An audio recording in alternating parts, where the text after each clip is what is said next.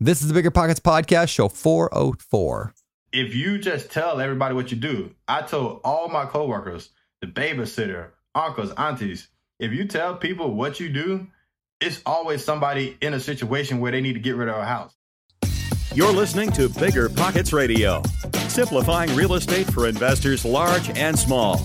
If you're here looking to learn about real estate investing without all the hype, you're in the right place.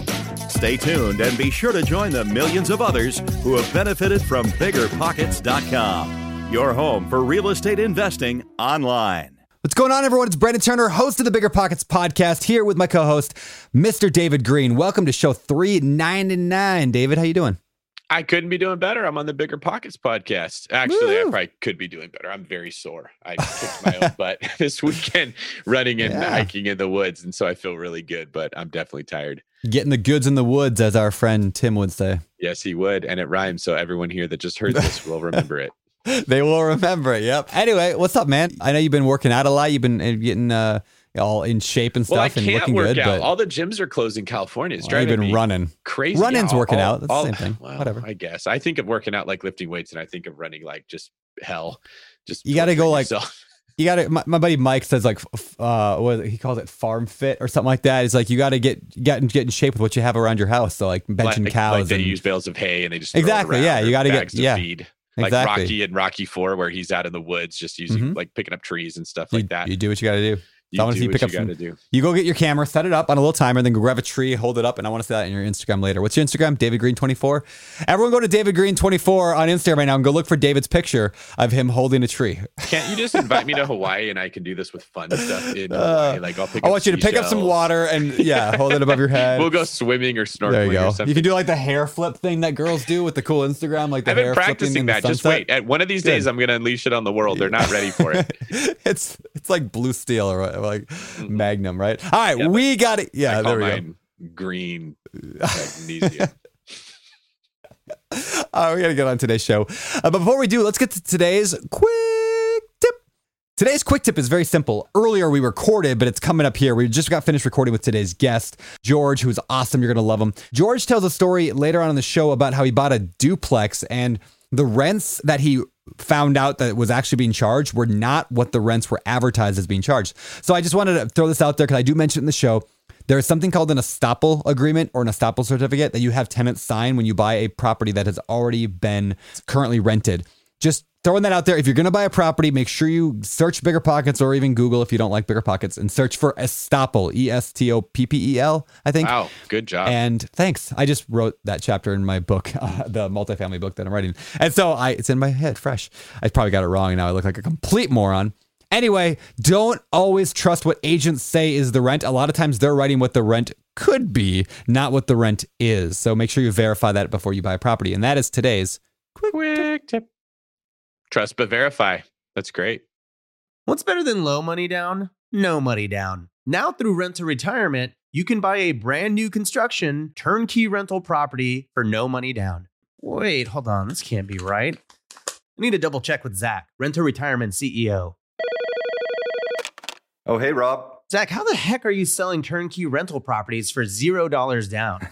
it's not that complicated, Rob. Rent to Retirement has new construction properties up to $20,000 below retail prices. We also have investor loans with rates as low as 3.99% and down payment options as low as 5% or sometimes even zero money down. You get all the cash flow, appreciation, and equity for as little as zero money down. That's an infinite return. Oh, wait, wait. Let me get on this before we tell it to the whole Bigger Pockets audience. Just head to renttoretirement.com. That's rent-to retirement.com or text REI to 33777. That's REI to 33777 to learn more about how you can get started investing with no money down today. Get your next new construction property at a steep discount or invest with no money down. Head to renttoretirement.com today.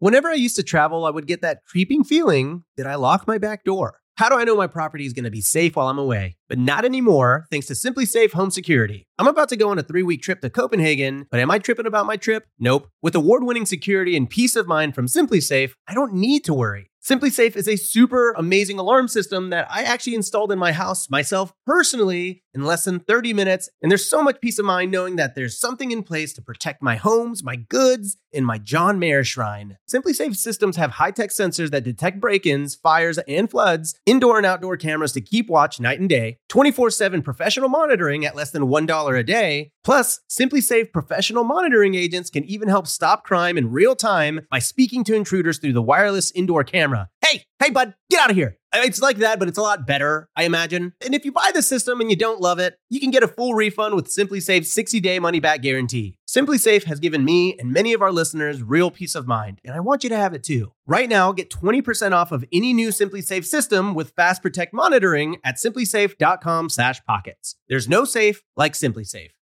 Remember when you had to pay to get a lead's phone number? It was like the dark ages until Deal Machine made skip tracing a thing of the past. Now, with your Deal Machine plan, you'll get unlimited access to phone numbers and contact information for no extra cost. That's right, get high quality, reliable information trusted by leading financial institutions, all fully compliant with the federal Do Not Call list. Explore over 150 data points, including age, gender, marital status, occupation, and a ton more. Trust me, this is the data you need for off market deals. With new filters, people flags, and color coded phone numbers, lead management just got a ton easier. Ready to step up your investing game? Sign up for a Deal Machine plan today and gain immediate access to this unlimited treasure trove of contact information and phone numbers. Just head to dealmachine.com/bp. Transform your lead generation and deal making strategies with Deal Machine. Sign up today and start exploring the unlimited possibilities at dealmachine.com/bp. With that, we got to get to today's show. So today's guest is George Gibson. George Gibson is an awesome dude who was a mail carrier, and he's gonna tell us a story today about how he went from that to full time real estate investor to the power of uh, just cash flow and and doing a little bit of flipping in there. He's got a lot of cool stuff today. Uh, a lot of just really good advice. Everything from like uh, like we mentioned the quick tip, the estoppel stuff. We talk about what it takes to actually quit your job. We talk a lot about house hacking today. We talk a little bit about buying at auctions and so much more. George is just a bundle of energy, and I think you're gonna like his show. By the way, just a quick word of I don't know warning. It's not really a warning, but right in the middle of the show or towards the end of the show, George's microphone gave out, so we switched to his other microphone. So if you all of a sudden hear a change in microphone sound, don't get panicked. It's not your audio in your car. It is uh, just the change in microphone, and uh, yeah, be aware. With that said, anything you want to add, or should we? Nope. Let's bring him in. All right, let's get to today's show with George Gibson. All right, George, welcome to the Bigger Pockets podcast, man. Good to have you here. How you doing? Oh, thanks for having me, man. Yeah. So I want to hear a little bit about your story. Uh, I mean, like getting into real estate, obviously, but I know you were a mail carrier. Is that correct? Yes. Tell, tell us about that. All right. So basically, I was a mail carrier. Um, I graduated college and I didn't use my degree right off the rip. I, I became a mailman at the post office. So I worked for the post office for maybe six years. And the first year at the post office, I was listening to music, music, music, music, right? So I'm driving the mail truck, I'm listening to music. I ran out of all the songs to listen to. and I come across podcast app, right? So when I come across the podcast app, I type in like success, motivation, real estate. And over time, I discovered the podcast. It was like around episode in the 50s. Oh, so, wow. yes, that was the beginning, right? So, yeah, that was a while ago. I literally remember where I was at when I listened to my first episode. I was just thinking about today, like what street I was on. That's so I listened to the episode and I was delivering mail. I listened to the first episode and I pulled over and I was like, it basically like, this is me right here. I comprehended everything this guy just said. So I'm on the side of the road. So whenever you see a mailman on the side of the road and he's just looking at his phone, he's probably looking for the next podcast. But um, I went back to episode one and I started from there. And my journey, I listened to the um, podcast every Thursday. And for five years, I was at the post office. And when I first discovered it, I didn't purchase, I didn't have any rental properties. And I just listened and kept learning. And then my goal became to, you know, I want to leave my job by buying rental properties. So, like today, last year, back in May, I quit my job and I, I didn't have any properties when I quit, but I quit my job and I basically some a guy told me, George, when you put two feet in the real estate game, you're gonna take off. And that's basically what happened. Like I, I Mm. got in real estate and now I got uh 12 properties, mostly single family and one duplex. That's awesome, dude. All right. So I, I love that you just said, like somebody said, once you jump in full time, you're really going to take off. And because I, I think that's the way for a lot of people. Like, like people are like toying around with it and they like the idea of it and they've got the, the intelligence to be able to do it. They got the, the education. They obviously know what they're doing enough, but they just, their job holds them back. So it's cool that you were actually able, so you quit your job at some point to jump in full time. Yes, I mean it was scary, and you know I listen to all the podcasts, and they say you want to have maybe making exactly what you're making at your job and rental income, but it was like like for people listening, what I'm about to say today, you have to believe what I'm saying because everything like Brandon David say, it works. Like my people at the job, they would be like, "Man, you can't buy that house," or even family members, "Oh, that's not a good deal." But the people you're asking maybe don't even have any rental properties, so they don't see the vision. Yeah. So my friends was like the podcast guest. That's awesome. All right, let's go back to the beginning then. How did you get your very first property? All right. So my first when all right, I discovered podcast, I was living at my parents' house. Me and my um, wife, well, my girl, she was my girlfriend at the time, but I was living at my parents' house and I had started listening to Bigger Pockets. So even though it was a personal home, I still was trying. I knew at the end of the day it would be an investment. So I wasn't thinking like uh, I'm gonna live here forever. So I started doing my research based off the information I knew, and I found a house, basically three bedroom, two bath. And the crazy part about it is when I Googled my address, it was a flip. The person who was doing the flip is a member of Bigger Pockets. So they had put the whole deal inside of Bigger Pockets. So I seen what he purchased for, how much he put into it. And I'm like, I'm buying this deal. And he, you know what I mean? He asking questions on the um the forum. That's so funny. that was my first property. I purchased a three bedroom, two bath for like one hundred thirty thousand dollars, and I actually in that deal, the house was in the flood zone. So was, I'm, you know, I'm this is my first time purchasing a home, and I had no idea about the flood zone. So once I found out the home was in the flood zone, I immediately went to um, Google and started looking up should I buy a house in the flood zone. Mm-hmm. Every post said, "Do not buy a house in the flood zone. Do not." so I'm like, I made a mistake, you know.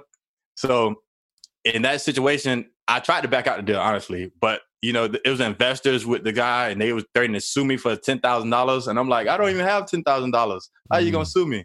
But that was my first deal. I ended up buying that house, and I stayed there for a while. Then I sold it. When I sold it, I made like twenty thousand dollars profit, and I was like, like that was the most money I ever had at one point in time. At that time. That's okay, awesome. you've said two things I want to comment on. The first was this one right here. Everyone said, don't buy a house in a flood zone, followed by, I sold it, I made $28,000, yeah. and I went on to my next thing. Your first deal, you didn't know exactly what you were doing. You found it in on the Bigger Pockets forums, I'm going to guess, or maybe the marketplace. no, no, I, I, no, the house was listed on the MLS, but okay. the person who did the flip, they were asking questions on the forum. Gotcha. So okay. And the second thing you said was everybody says don't leave your job until you've got the same income from real estate investing. And what I'm getting at here is I don't like the hard and fast Everyone rules. Yeah. Yes, this is the way you're supposed to do it, okay? It it doesn't work that way. We see this with like a BRRRR deal. You're supposed to get 100% of your money out. So if you leave 11% of your capital in that deal, you did a bad deal. Well, that's mm-hmm. not true because if you compare that to the 20 or 25% you would have left in it plus the rehab cost, that's a way better deal. It's like a third of the money. And I hear it with house hacking. Well, the house should pay for 100% of your income. Well, that's not always realistic. Some of these houses we're helping people with in the Bay Area, their mortgage would be seven grand. Instead, it's two grand. Yeah. That's a five grand net to them. That's so much better than if 100% of their money came back that was $2,200 a month. It's more than double what the other person would be. Or like everyone, everyone has to get the 1% rule or the 2% rule. Yes, the only way, like it doesn't meet the 1% rule. I can't yeah. buy it. My cash and cash return is fifth is not 15, it's 14.7% yeah. and I can't go for it. and then you look at like five years down the road, and their rents have increased so much that it's blown away that 15%. But the person who bought the one that did meet their I'm just using 15% as a hypothetical number. Sure. The rents haven't gone up at all. Right. Right. The, it, you can't create this hard and fast way of looking at this. I I much rather prefer to look at it like, would I be better off if I bought it or if I didn't? It's just a much better metric to look at than does it meet 100% of my needs and, and as we go through your story what i wanted to point out was that none of everything you tell us would have happened if you had listened to the people who said don't buy a house in a flood zone mm-hmm. don't do it unless you can get this this is the only way to do real estate investing. And I'd also like to point out that you, in five years from now, whatever success you have now will probably be dwarfed by what you get if you continue to put 100% into real estate investing. So everybody keep that in mind too. Okay. Thank you, George. I'm going to let you continue. Right. George, can you explain for those who don't know, like, what does it mean a flood zone? What does that mean? And I want to talk about that for a minute too. So I'm in uh, I'm in Florida, so a lot of properties are the older properties are not built up on elevation. So with that being said, the government thinks that your house is more likely to flood if you have high water. So in this case, this house it wasn't on a high flood. It wasn't the worst flood zone, but it was in the flood zone. So in that case, whenever you're in the flood zone and you get a mortgage, FHA conventional, you must have flood insurance. And that was yeah. like the big kicker to me because you want your payment to be low, but this flood insurance is going to make your payment go higher. Yeah, yeah. So flood insurance. I actually built my almost all my first properties, all of them in the beginning were in flood zone areas because I think wow. like flood zone areas were just cheaper. Like like it was cheaper to buy in a flood zone than it was not a flood zone in my town of like Grays Harbor, Washington. It's uh, funny, Brandon. Yeah, people said I should do this it. town. All yeah. those houses look like they're built on stilts. Like yeah, the whole the whole town. That's how they build them. they build them wow. up. Yeah, it's it's a different different type of building. But like I, you know what, flood insurance. Yes, it costs money, and there is some risk added there because like right now like this is a, kind of like this is a very short explanation but right now flood insurance is would be very very expensive however the government actually subsidizes flood insurance right now. So there's a government program that subsidize they have for decades. They've subsidized it because they want people to have flood insurance and not destroy their life livelihood because of a flood. Normal right. insurance does not cover floods. And so you have to get flood insurance if you're in an area the government says, hey, this is a floody area. They should just call them floody areas, not flood zones. I think floody area is a better word. So in a Says floody area, Brandon. yes, in a floody area, you basically said, hey, you have an ch- increased chance, so you have to have this flood insurance, and we're going to help subsidize it. So I mean, the di- costs are different depending on what state you are and all this stuff, but it's not it's not a crazy amount. Do you remember how much your flood insurance was per month? Yes, and that's the crazy part. The flood insurance is only like three hundred bucks a year. So I bought yeah, yeah, another yeah, property that's in flood insurance. It just when you Google it or ask other people, mm-hmm. it's just they say don't buy a yeah. house in flood zones. Yeah, it's, instead I just say do the math, work backwards, like run your numbers as needing flood insurance. I mean, like so we have the bigger pockets, you know, rental calculator and the BRRRR calculator. Like when you're running a number in there, or if you just do it on on your own method, like put a spot in there just as flood insurance, like insurance other flood insurance. So I always add that in if I'm going to look in a flood zone. And uh, yeah, it's definitely not something to be like. It's kind of like people who say you shouldn't buy a house with a bad foundation, or you shouldn't buy a house with a bad, you know, what like. Mm-hmm. Just figure it out. Like, in fact, by doing so, you can get good at something that most people are afraid of. Yes, as a realtor, every deal I help customers, and maybe they find out that the water pump is bad or the septic tank is no good, and the first thing they do is scratch off the whole deal, saying they don't want to buy mm-hmm. the house. Mm-hmm. And me as an investor, I tell them, all right, let's find out how much it costs to fix it. So now how much it costs to fix it, I usually just subtract that from the purchase price and make my offer. Yep. And we go from there. Yeah, every problem's that's, got a number. That's exactly. I think the first show I ever ho- hosted with you, Brandon, that's what I said. Is you'd ask me about lead-based paint or mm. termites, all these things that people say never do it. No, just take the problem, turn it into a number, and make the numbers work. Numbers are the common denominator. So if someone says, "Oh, the foundation's going to cost fifty grand," well, if you get a hundred fifty thousand dollar discount. And then maybe you know someone that does foundations that could do it for 30 grand. That's actually a good thing to look for you're you should be grateful that there is a foundation problem. And I love that advice you're giving, George, is to don't just automatically disqualify a deal. Look at it and say, can I handle this and how do I make the numbers work? Correct.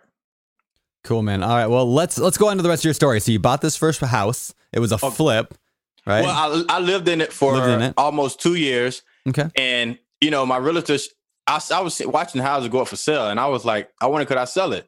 And she was like, Yeah, it don't cost you to list it. And at the time, I didn't know. So I was like, let's list it for sale. I sold it. It took about three to four months. And when I listed the property for sale, I had um somebody turned the garage into a third bedroom.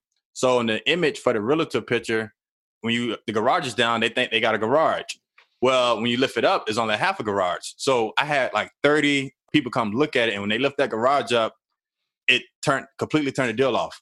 So I've told the realtor maybe I should um you know, add a driveway on the side. She was like, do not spend any money on this house. Do not spend any money. You're selling it.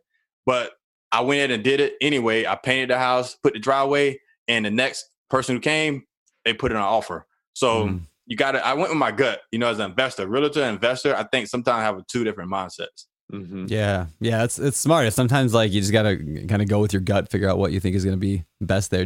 Like the the bedroom in the in the garage, like it, basically like you added a bedroom, which What made the the, garage way did. smaller. Oh, the person did. Okay, so that Yes. made people that made people feel it's a weird about the house. Yeah, Yeah, it looked like a, a full garage, but you lift it up, it was like a half a garage. So Yeah. that's what messed that deal up. But well, and it was what- also a two bedroom house, not a, a three bedroom house, because that third bedroom was in the garage, right? it's not in the garage. They converted the garage into a third Gotcha. bedroom. So now you have a bedroom. So it's a three Yeah. two basically. yeah, so the, what made me in the first place want to sell that house was I was listening to um the podcast and people were always talking about buying a duplex, living in one side, rent the other side out. So immediately at my job, I had this three bedroom, two bath house. I had bought a dog, I had two cars, two car payments, and we was going to work. Me and my wife both working at the post office. We going to work, we come home, we eat dinner, go to sleep, do it again. And I was like, this can't be the rest of my life, you know, like Mm. adulthood. I was really stressing out not stressing out, but I was like, this can't be like the best part of life. So as I listen to the podcast, you know, they say you can uh, live for free if you buy a duplex. So I sold the house. I got this money in the bank.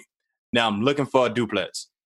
And I thought it would be easy to find a duplex because, you know, you're looking for it, but every duplex came up, the numbers were not working. So I come across one day, I'm just scrolling the um, MLS, not MLS, I wasn't a realtor, realtor at the time, but I'm scrolling on Realtor and I see a house it says mother-in-law suite. Mm, So. I said, maybe this will work. So me and my wife, you know, we called a realtor. She uh, booked the appointment. We came look at the house, and immediately I I looked at the whole house, and then we went and looked at the mother-in-law suite, and the mother-in-law suite was completely brand new. Like, I mean, the whole house was kind of older, but the mother-in-law was brand new. I'm like, this is perfect. I can rent this part out and live in the big part. So we ended up putting an offer in on that house, and that's kind of like what got me able to save up money because now I'm living in.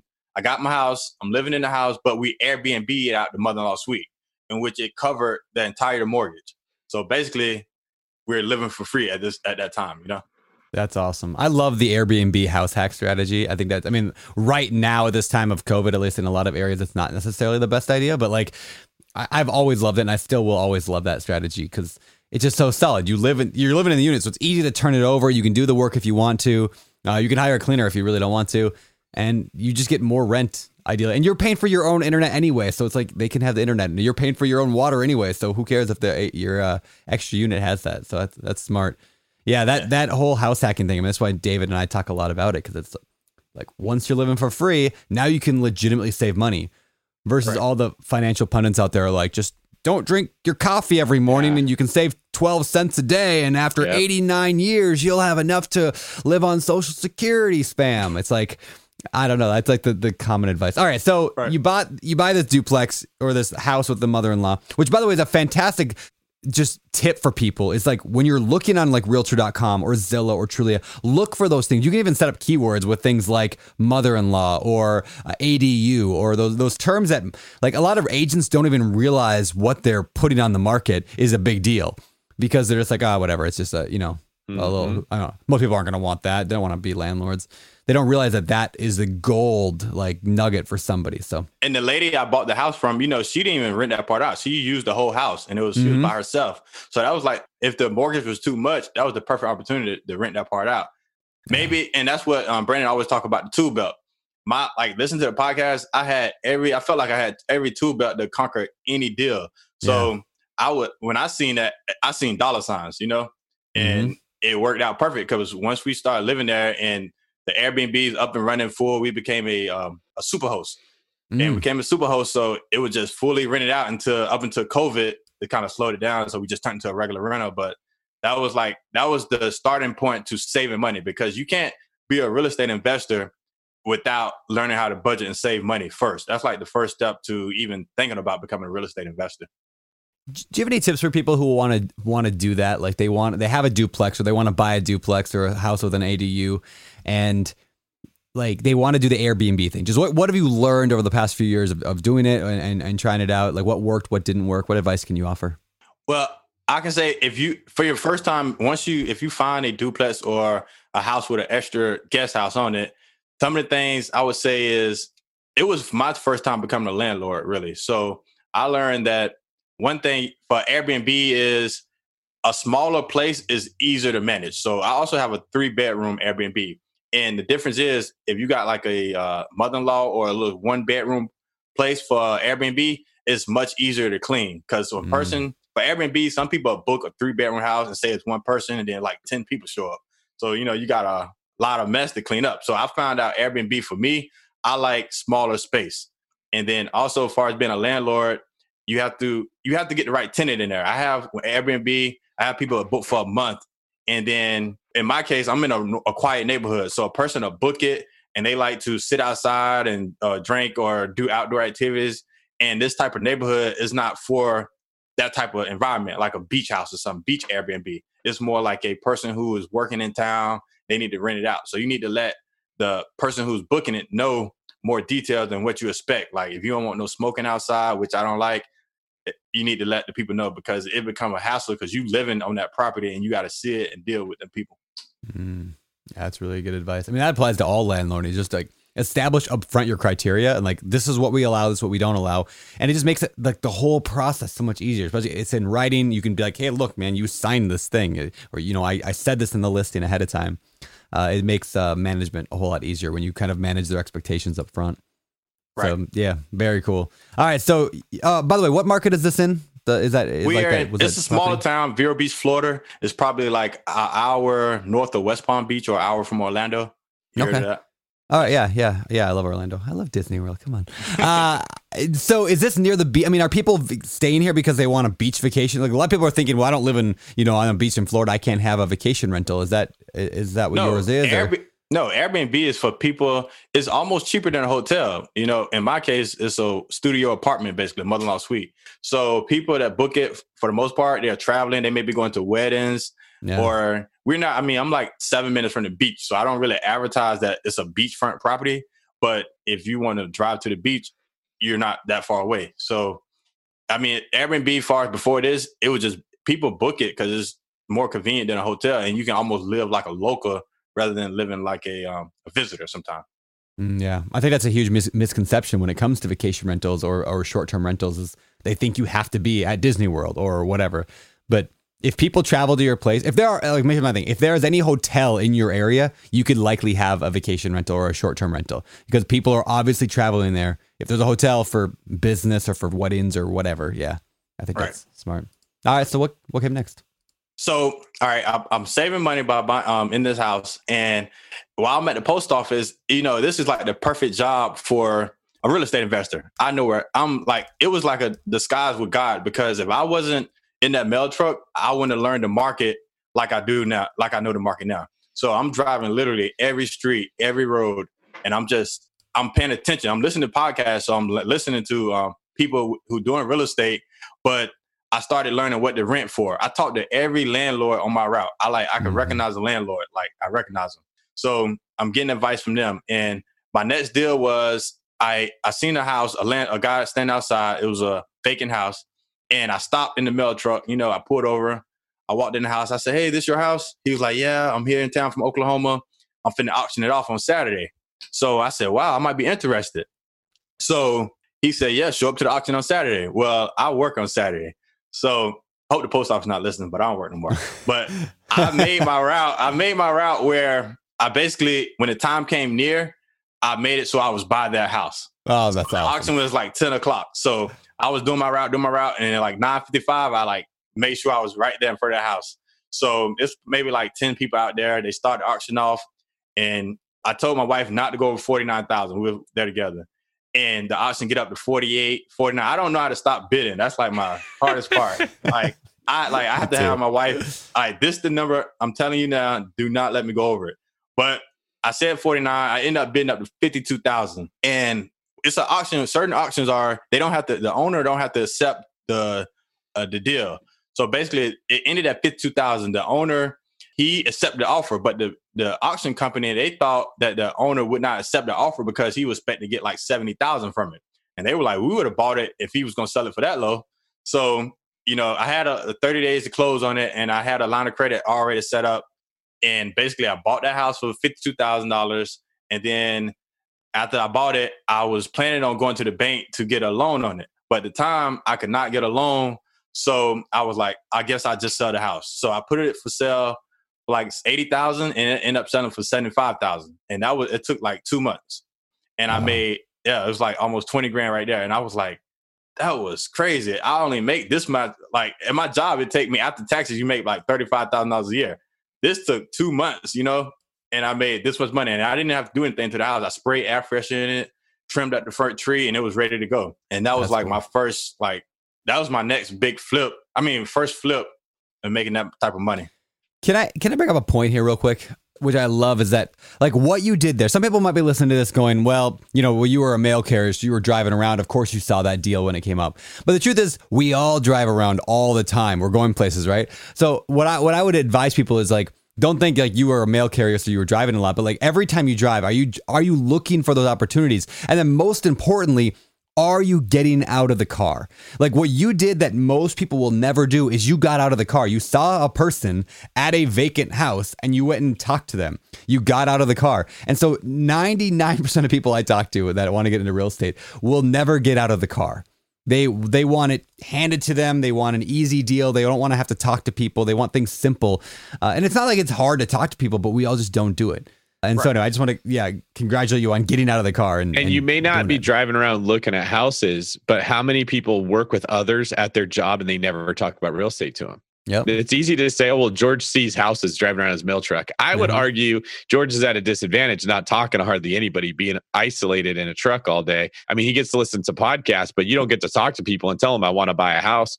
If you work in an office with 50 to 100 people in it, you have the chance every day to talk about real estate and have one of those people come say, Hey, my friend's grandma just died. I think that they want to sell the house off market, or all kinds of opportunities come up and, and people won't take them.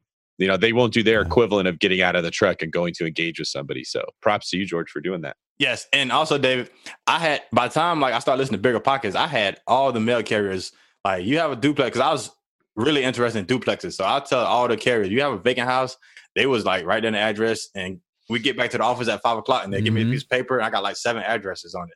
So, There you know, go. I was always like I was letting everybody know what I do, and the key. I mean, one of the part of my success, I think, is when you talk to a, a owner. A lot of times, I talk to the owner, and they want to help me sometime, or it's just we talk and we just have a common bond, and they make the deal happen. Yeah, yeah. It's, it's, it, I love the the tip, and I've heard of other people saying this on the podcast before. And I've never done it, and I'm sure you've heard it as well, George. Is like, yeah, talk to your mail carriers. They see every house in the neighborhood. So, like, you know, hey, you see any vacant houses? You know any houses that are looking like they're you know distressed? You see anybody obviously going through foreclosure? Like, let, let me know. You know, maybe even offer them some kind of piece or something. Like, to have those conversations with people who are uh, in the, and it's not just mail carriers too, right? It's anybody who just drives around a lot for their job. to talk to those people and get them hunting for deals for you. So you had a guy on your podcast, right? He was a he was a wholesaler in my area, and I was like, wow, this guy's so close to me. Let me reach out to him. So I reach out to the wholesaler, and you know, he immediately he like, okay, that's great. I can help you. I have a course, two three thousand dollars, and not two three thousand, but like two thousand dollars. And I'm like, it all sounds the same to me. I don't have that money, right, to invest in a course right now. Sure. So he say, how about this? You a mailman? Do you have any vacant routes on your on route? I was like, yeah, I got a lot. And he was like, well, I'll do your deal. You give me the vacant houses on your route, and I'll help you out.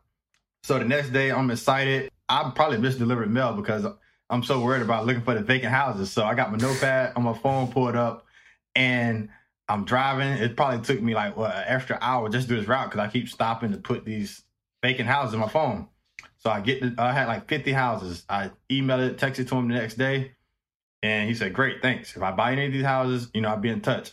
So time go by, like month or two. Next thing you know, all these houses that I sent the person, it just got trucks out there ripping out the roof, ripping out the windows. I'm like, oh my gosh. But I never heard anything back, you know, whether he bought it or not. But it was just like, you know, you you try so many things with people, but everybody, it got to benefit them at the end of the day. I can say. Yeah. Yeah. Yeah. It's it's cool. Like, first of all, I, I like the fact that you like were found you found a way in your life to bring value to somebody else. Now, whether or not it worked out or not, you know, we'll never really know. But like, Right. you know, whether or not they bought one. But like just the fact that you went out there and you're like, well, I don't have the money for a course and I don't want to spend that. So I'm going to I'm going to find some way to bring value. And, and that's a good way to do it. Uh, and then I want to actually just bring up what you were doing there, something that we call driving for deals around BiggerPockets, or often called driving for dollars. And there's there's apps that can help with that. There's an app called Driving for Dollars, another app called DealMachine. Uh, they're both awesome. They can ha- kind of simplify that that process. But all you're doing is exactly here what George is doing, right? Get in your car, drive around, look for vacant properties, or if you're looking for multifamily, write down the address of every multifamily. If you're looking for apartments, write down the apartment address, like whatever. You're just looking for properties, and then you go and contact them later. Whether it's what you're gonna you're gonna mail them letters, you're gonna reverse, you know, look up their phone number, find out who the owner is. Like there's all these fancy tools now that can do all that work. Gets you really, I guess, into deals that most people won't do because most people just want to sit at home. They don't want to get in their car. They don't want to get out of the car. They don't want to do the work. So I, that definitely applies to every single person here. If you, especially if you don't have a lot of money right now, that is a strategy everyone can do. For the cost of a tank of gas, you can drive around three, four, five, six hours a week every week for the next three months. Write down every property or use one of those apps, write down every property, and then start contacting those owners. If you get 100 properties or 200 on your list, you will buy some of those properties if you're consistent and persistent with it. I really believe that. Right. So, and one of the things like people can do like to find deals is because I know mailing out letters, you guys talk about that all the time. That's like a, I don't know the percent of that, but I haven't got a deal like that.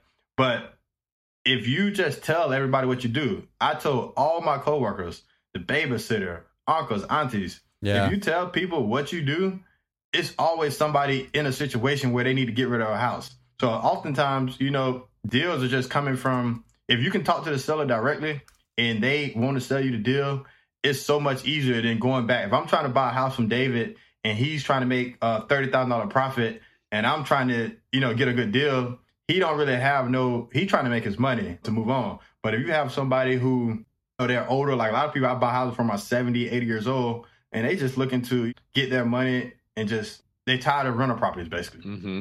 Yeah. Yeah, that's something that's easy to forget that we spend all our time saying, How do I find a deal? Where's the deal? How do I get a house? And there's a lot of people that are thinking, I wish someone would just take this problem away from me. I don't want to own real estate Oh. anymore. So I use this analogy. I got an analogy for you. Ready for this one? Right, I might have, did I, I might have, wait, I might have already told you this one, David, but it's too uh, late. Now you're committed. Now I'm committed. So I'm gonna say it anyway. If I said it on a previous podcast, I apologize to everyone, but I'll say it again because I was actually proud of this analogy. It was in my, uh, I put it in my new book, The Multifamily Millionaire. Wait, you Brian- just set yourself up to quote yourself, didn't you? You said I have something to say. I might have said it before, so let me give myself qu- credit for my quote that I'm about to say that I came No, up with. all I'm saying is Nicely I- done, Brandon. No, listen, listen, man. I set, I put this in my book, and I thought this is a really good analogy, and oh, so I'm going to use an on the author podcast. that, that you're quoting. I I'm see. quoting. Yeah, there's a really wise yourself, author. There's a really wise author. Shut up. Let me tell you the story. All right. So this, the the analogy is, and now the more I say this, the more I think I said this on a previous podcast. but the other day, I woke up with a headache. Like this happens multiple times. I wake up with a headache, and I'm like, oh, it's just like a dull headache. It's not terrible, but it's enough that's annoying. I drink some water, get some food. It just kind of gets worse throughout the day, and it just gets worse and worse until later on. I'm like laying on the couch, miserable. My head's pounding, and like I'm just laying there, like, oh, come on. It doesn't happen that often, but when it happens, it sucks, right? Then my wife walks in the room and asks the most annoying question in the world. Well, did you take any medicine for it? And of course, I'm like, No. no, I haven't taken any medicine because I never even thought about taking medicine. I've had this headache. It, it comes on slowly. Had it been like, boom, you're in pain, what do we do? We go take medicine. But instead, because it came on slowly, this is exactly what ha- It's not an annoying question. I love my wife. But like, you know, because like she's so right. She's so right. But I didn't think of it.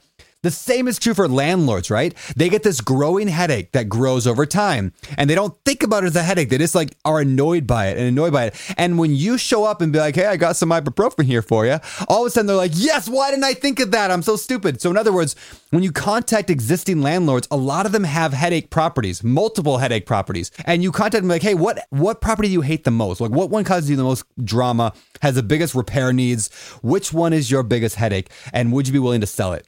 If you were to ask me that question today, I'd be like, well, I can name exactly about two or three of my properties that I'd be like, yeah, let's have a conversation about selling them right now because they are headaches of mine. Uh, Absolutely. but, but I haven't thought about it at all. So, okay, David Greene on a one to 10 analogy scale, the DG analogy scale, which is an official thing now, by the way.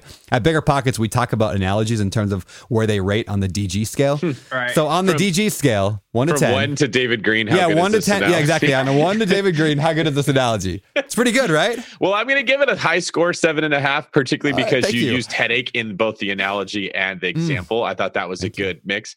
You could have improved it had you brought up the frog in the boiling water argument that people Uh. make. If a frog just sits and you slowly increase the temperature, I don't even know if that's real, but people it's not a real. the frog yeah. will let itself. Oh, that's probably why you left it out because you're science based analogies. All right, thank you, accurate Andrew over there.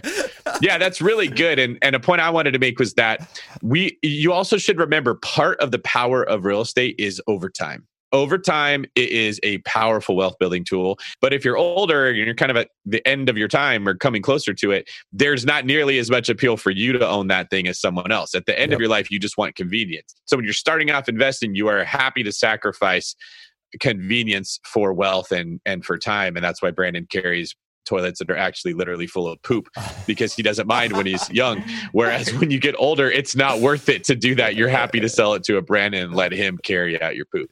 Yeah. it's been a decade. All right, George. Yeah.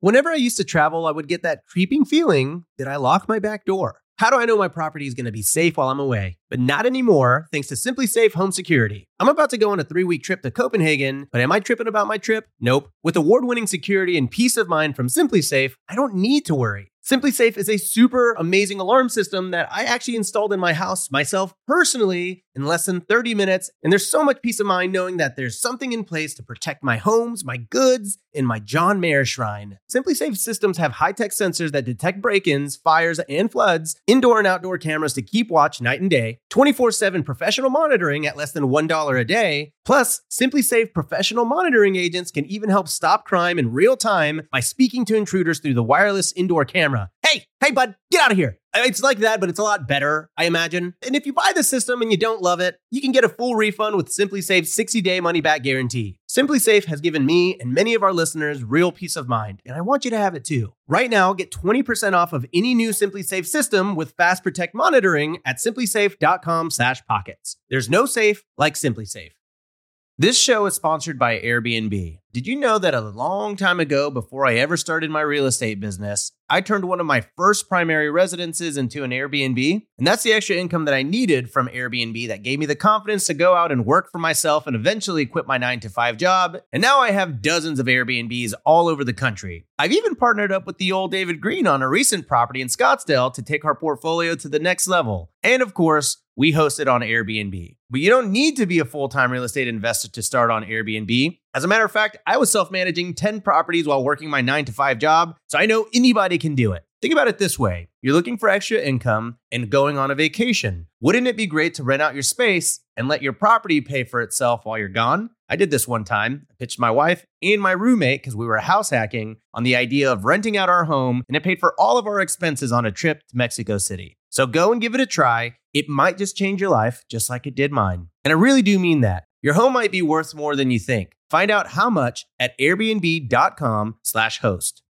Whether you need to buy or sell, or you're just obsessed with looking at homes for sale, Redfin's got you covered. Redfin updates their listings every two minutes to help you see new homes first. And they give you personalized recommendations based on the homes you like, so you can find a home that's just right for you, whether that's a cabin, a craftsman, or a castle. With the top rated Redfin app, you can favorite homes, share listings with others, and schedule tours even on the same day with a local Redfin agent who can help guide you through the whole home buying process. And if you're looking to sell, Redfin agents have the experience to help you get the best price possible for your home. That's because they sell twice as many homes as other agents. With a listing fee as low as 1%, Redfin's fees are half of what others often charge, which means you'll have more money to put towards what matters most to you, like your next home. In fact, last year, Redfin saved home sellers $127 million. No matter where you are in your real estate journey, Redfin can help. Download the Redfin app to get started today.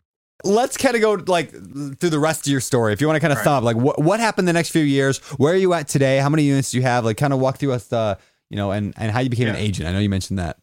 All right. So, all right, this is the crazy part. I I was i stopped working last year in May, so I'm like fresh off the press. It's like I'm 31 years old now, and I quit working when I was 30 years old. So it was like on a Monday at the post office. It was a crazy day. I mean, mail was just through the roof, and I was frustrated. And when I got home that day, you know, I had a headache. I wasn't feeling feeling good, and I was like, man, I, I had to use the bathroom. So when I used the bathroom, it was like blood in my stool. So it Oh, no. scared me. Yes. So I'm like, what is going on? So I, I told my wife, she like, let's go to the hospital. Went to the hospital and they were like, uh, hemorrhoid had like bleeding, so no big deal. Yeah. But on the other part, it was like you still need to go get checked tomorrow to make sure cancer, cancer come in people's stools, you know. So I'm like, huh? So it scared me. I'm telling, I'm scared. So I call the post office, say, hey, I had to go to the hospital. Such such happened. They were like, are you coming in to work tomorrow? I'm like, I just told you what happened, you know. And it felt like they didn't really care what happened. I need to come do that route tomorrow. So the next day, uh, we made an appointment for like nine o'clock in the morning. My wife called our work. We're driving down, you know, to the post office. I mean, not the post office. We're driving to the the hospital, and you know, listen to the podcast. A lot of times when I see, like, say I see, I want a Ford truck, right? Next thing you know, I start seeing a lot of Ford trucks, right? It just happened like that. So I I'm Yep. driving to the hospital and I start seeing words say cancer, and on the big old sign said cancer. I'm like, oh man, I'm keep seeing this, mm-hmm. right? So I said before I went in there, you know, we prayed and whatnot, and I was like, God, if I don't have it, I would not. I would follow my purpose and you know my passion, and my dream. So you know, we went in there, they did the test, whatnot, and you know, doctors walked in. Well, he's like, I got good news. You don't have cancer, and it was like, I got to really live up to what I just told God, you know. Yeah. So it's like the next day is like a Wednesday. So I called out for the rest of the week because I had to um, hospital, or whatever. So next week we go out of town that weekend and come back. It's more weekend that Tuesday. I say, um, it's like Monday night, three o'clock in the morning. I'm supposed to be to work at seven in the morning, and I'm I'm like, I Googled, would God tell me to quit my job? I literally Googled this because I'm going back and forth because I like I got bills. I just had my first son. He's one years old. You know, I just like everybody in the world. I have uh I have responsibilities. So I'm like, he can't tell me to quit my job. So I had turned on the TV and you know, like the infomercials they have on like in the middle of the night. And Yeah. it was a pastor, and he was like, "The answer to your question is yes. The answer to your question is yes." And I had just Googled, you know, should God tell me to quit my job? So That's I'm like. I yeah, I was, it scared me. Cause I'm like, I, I I threw my phone, I put it on the nightstand. I said, that's it. I kind of like I like he answered my question so quickly because usually people want like bright signs to see things, you know. And that was Mhm. like the brightest it ever been. Like I was like, I need you to be loud. Like if you don't want me to go to work, when I go outside, all four tires need to be flat. Like that's the type of sign I want, you know. So when he said yes, like the answer, is, will you be all right? Yes. Will you be able to survive? Yes. Will you make, make be successful? Yes. So that morning, you know, I woke up. I made sure I quit. I took all my um, post office clothes and put them in a dra- trash bag. Wow. Took them, threw them in the dumpster. So I didn't have no clothes to wear to work now. So I'm basically eliminating, you know, because I was Yeah, burning your ships. Yeah. Yeah, I burnt, yeah, basically burnt the ship. So I waited a couple days and then I found out like, all right, I'm taking my two weeks notice in. I walk into the post office. People like, where you been? Where you been? And I had a letter, you know, and I had wrote on the letter, you know, I was basically, uh, I just can't do it no more. And the supervisor, you know, she gave me the look. Like, you know, most managers at jobs, they, they, um, they doing their job. They want you to, they want you to get the job done, but they know they're gonna overwork you to get it done. If that's Yeah. their job, their job, like my, I got workers working right now doing floors at a house, and my job is to get them to do as much as I can for like 10 12 dollars an hour. That's just, you That's know. I'm hired them. That's my job. So she know as a mail carrier, we want you to deliver as much mail as possible for as little as, t- as small as amount of time because you cost the post office less money.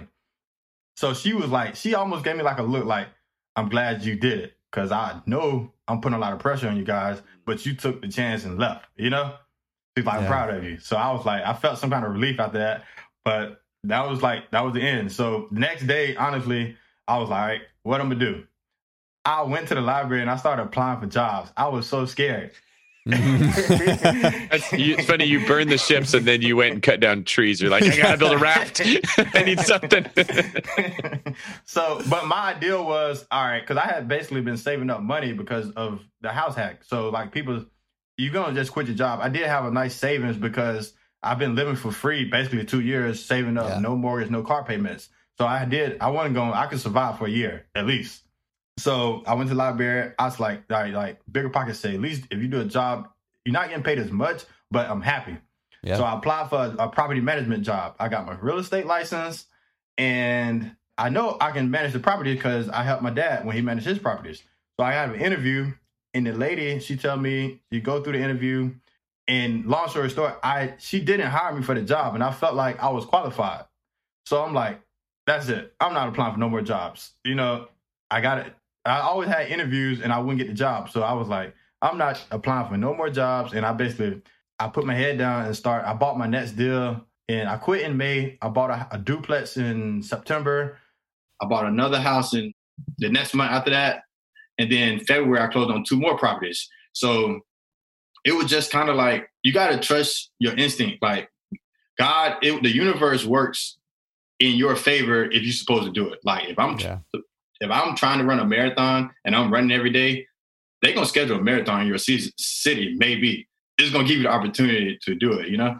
I was going to say that when I'm in a similar situation to yours, because I think a lot of people listening can relate to just the question of whether they believe in God or not. Should I do this or not? There's this internal feeling of like, this is this the right move for me? Whether you attribute that to God or fate or the universe, but we all relate to that feeling. And I see a lot of people that handle it the wrong way, where they're asking, if this is what I'm supposed to do, make it a downhill path. Make it mm. easy for me to go that road and if if that's not what happens then they say i'm not supposed to go that way. But how i see that play out in my own life is that i don't see the path go downhill. I feel a drive come inside me that likes that it's hard. I feel this like version of david that rises up and says i want to lift that weight. I want to run up that hill. I like that it's really hot right now. I, yesterday actually it was Saturday. I did 14 miles and it was about 100 degrees and it was yeah. up the mountain and then running down. And it was really, really hard. I had to bring a lot of water. I had to hydrate halfway through. But there was a piece of me that was like glad it was hard. I don't, I can't describe it, but it was like there's a little thing that rose up because I knew this is where I'm supposed to be. I'm supposed to be strengthening my legs and doing this hard thing.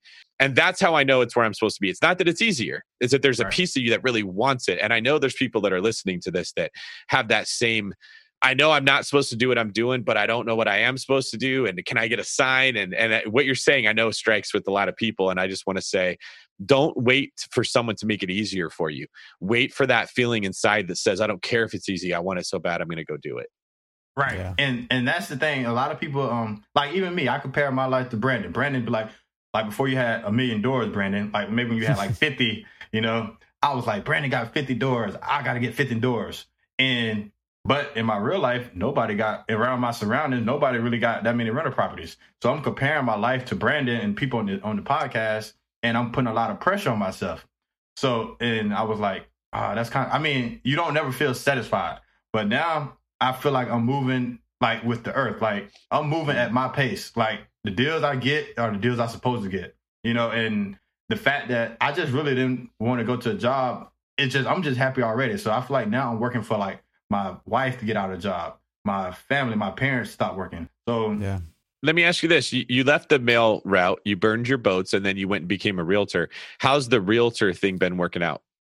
As a realtor, so far, I mean, I don't, I don't not the realtor like that's going to be on the top fifty list, mm-hmm. but I got my real estate license to help me as a real estate investor. Yep. So as a realtor, a lot of times you, for me, I get sellers that want to sell their house. So mm-hmm. they want to sell their house and I go view the house. When I go view the house, if I if it's meet my criteria, I always put an offer in first before I list it.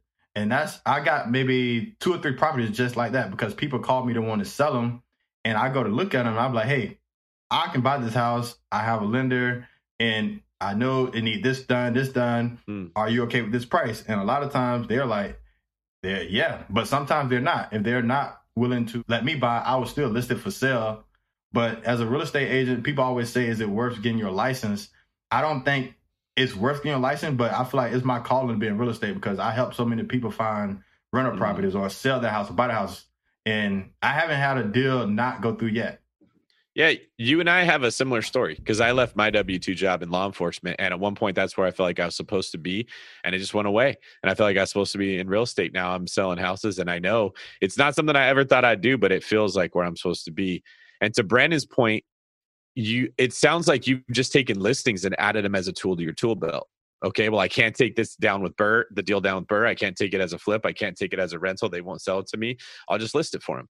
It's just another another move you have in your repertoire that you can take down more deals. And for those type of people, it makes sense to be a realtor. But I agree with you that it doesn't make sense to go do it unless you're committing like this is going to be my full-time job and this is what i'm supposed to do it's definitely not something to undertake lightly and just think oh just just do this what how hard could it be because the mistake people make is they see David making money doing real estate.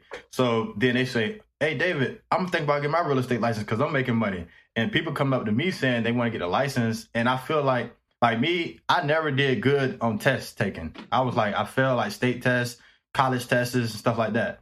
So my real estate license, like I passed all them tests. So it's like meant to be, you know, I Yeah. passed them tests. It's like, I never failed a real estate test for some reason. I don't know how I passed, but I passed them. So I feel like it's like destined, you know? Brandon, you kind of mentioned that when you went and moved to Hawaii, right? It was a similar feeling What's that? Like the, that you were uh, supposed to be the- there. Like the you mentioned yeah. that it just feels like this is home. Like this is where I've been looking for for my whole life. Yeah, like I, I like to say, like there's that line in C.S. Lewis's, uh, like the the Last Battle. There's a book by the Last Battle, and where like the it's basically like an analogy for the end of the world. And so like the world kind of ends, you know, uh, and the these kids, the the story, it's like a kid's story. Uh, they they see like this new this new place like this basically like synonymous of like the afterlife or supposed to be. Anyway and they say hey look it looks like our house but it's like a more real version of our house. And then like there's the corner store where we get ice cream. It's like a more real version of our ice cream.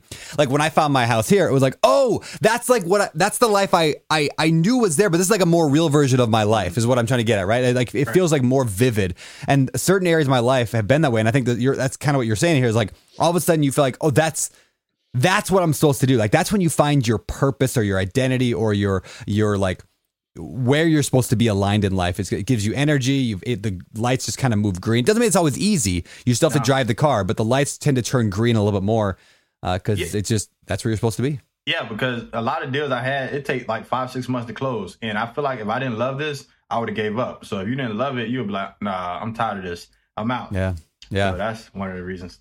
Yeah, can I before we move to the deal deep dive, I want to comment on one thing. This show is a lot about uh, you know we're talking a lot about quitting your job, and you quit your job, and then you kind of freaked out. You got you know like oh I got to go find something else, and then you tried applying and it didn't work out. I want to bring up a couple points here. First of all, like real estate is a good way for people to quit their job. However, you have to have income to support your family, right? And you knew that. And that's why you freaked out a little bit, and you decided to go the real estate agent route. Right. You also had the thing that a lot of people forget, and that's you were responsible for a number of years with saving money so you could take that risk and quit your job and then go into real estate full time. So, like, I've heard people like who have nothing and they're just completely brand new. They don't, they just get excited and they quit their job right then with no savings. And I would argue that that is, I don't want to say foolish because I'm sure there's people that have done good and, and had success, but it is r- very risky to have no money whatsoever, which is why David and I are such big fans of house hacking. The more you can eliminate your expenses so you can A, save more money and have fewer expenses, the quicker you can quit your job. But if you got to buy the new car, you got to have two cars in the driveway that both have car payments on it. You got to have the nice house with the three thousand dollar a month mortgage. You got to have the all all that stuff, the the payment on the couch and the all that stuff in your life adds up to payment, and that holds you back. That's the that's the shackles we put on to, that hold us back from actual freedom and financial freedom in life. So I just encourage people, yeah, like look at your story. It's like, look, you didn't go out there and go buy the biggest, baddest, nicest house. I'll just encourage people save the money, do it right, go like keep your expenses lower. That's how you get financial freedom. That's how you get out of the rat race, and that's how you get into a, a really like an amazing life, like your purpose in life, like we're getting at. Now, uh, before we get out of today's show, George, I want to move over to the last, well, one of the last segments. I think we got two more, but second to the last segment, which we call our deal deep dive.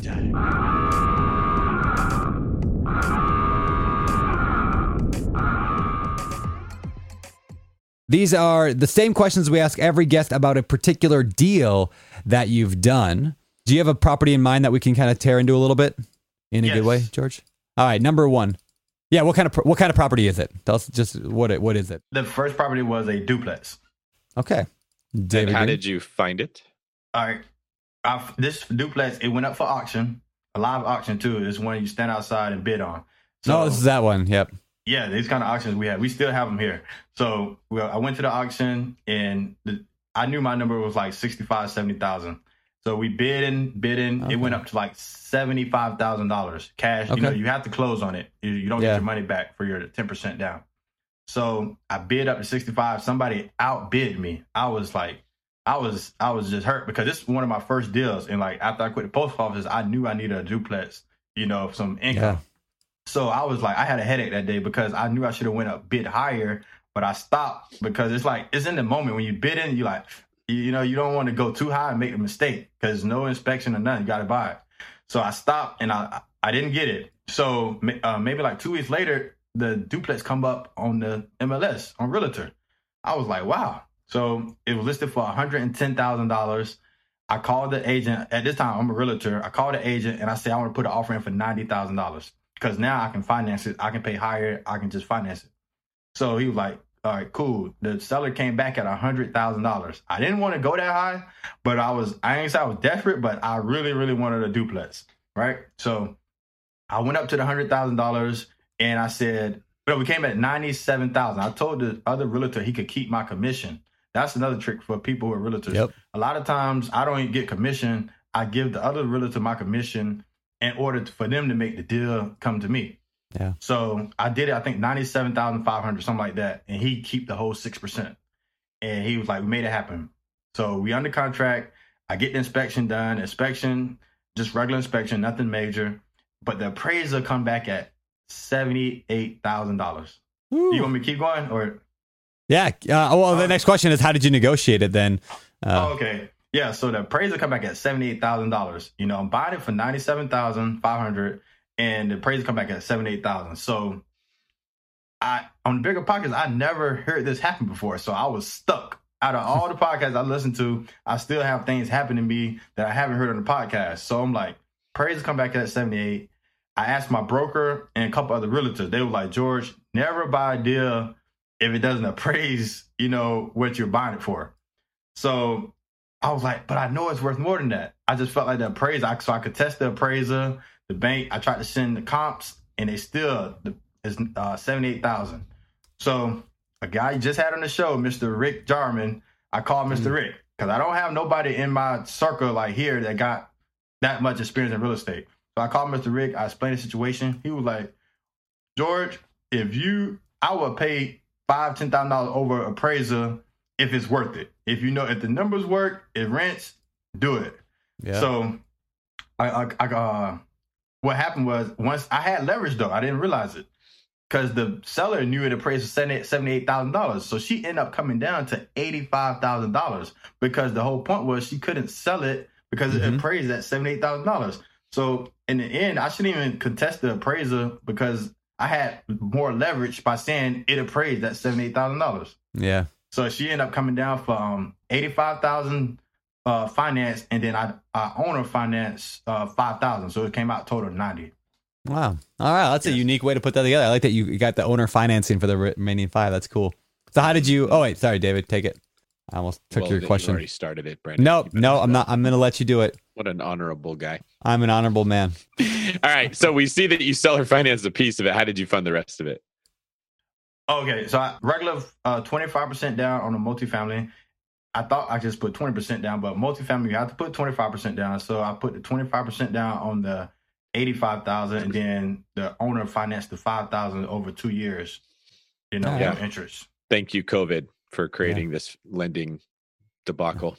Was it? Yeah. Was okay. this pre-COVID or after well, COVID? Well, no. This was back in um, September of last year. So oh, okay. I thought you just met Rick through the podcast, and that didn't. Nah, this was uh, back in September last year. Did he tell you that liars can number, but numbers can't lie?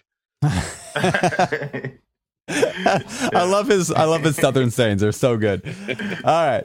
What did you do with the property then? You held on to it. Yes. So once I was vacant, and one of the things. Oh yeah, the number part you said the MLS said it was rented out for seven hundred dollars, right? So I, the final day before closing, I get the leases. I didn't realize I should got the lease earlier. Mm-hmm. I get the lease and it's rented out for six hundred dollars. So I'm like, hold on. On the MLS, it said it was rented for seven hundred. So the lease is for six hundred.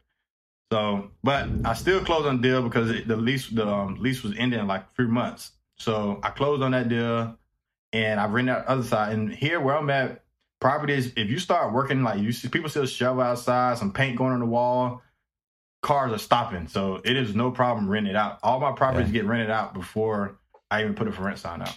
That's awesome. cool.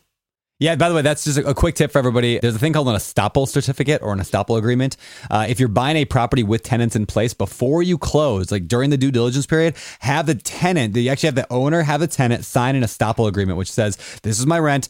This is my security deposit. This is when my lease ends. This is if I have a lease or not. This is a month to month. Like you basically get the tenant to say all the, the facts. Then you can use that to compare it to whatever they like the agent listed the property as and look for discrepancies and re- renegotiate right then and find problems. Like just there's a good tip for everybody out there. And it's not very Nicely well known, done, but Brandon, there you go. First off, usually only brokers and agents know about that. Second Mm. off, that's a lot of syllables in one word.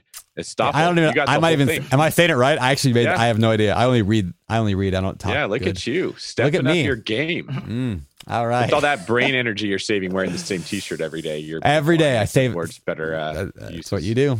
You should try it. Anyway. All right. All right, George. What lessons did you learn from this deal? Oh, from that deal, I learned what I learned.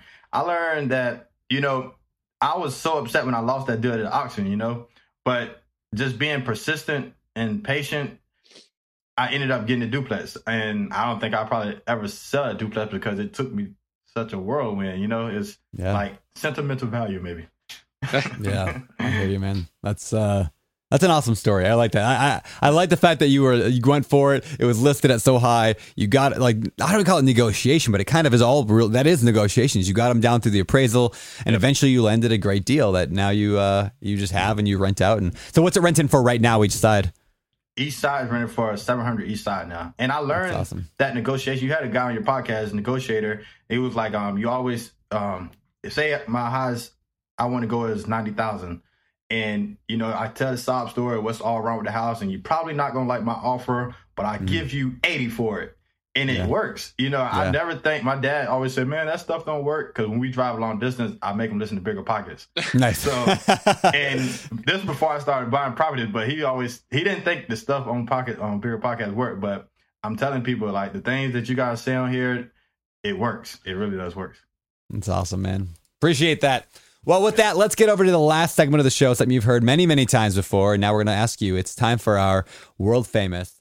Famous four. All right, time for the famous four. These are the same four questions we ask every guest every week here on the podcast. And before we get into it, let's see what's going on around the world of the BiggerPockets Podcast Network. Hey, it's Ashley from the Real Estate Rookie, and on last no, week's it's show, not. It's Felipe from the Real Estate Rookie Show. And last Wednesday, we had Amy and Chris, a newbie and a seasoned investor who used hard money to invest, and they are in partnerships. Make sure you go back and listen last Wednesday. Thank y'all. All right, with that, let's get to the famous four. Number one, what is your favorite or current favorite or all time favorite real estate related book? George. Favorite real estate book. I always have like different phrases I'm going through, but Yeah. overall, I would say um, "How to Get Rich in Real Estate" by Robert Kent. I have it right here. It's a Oh, whole nice. book.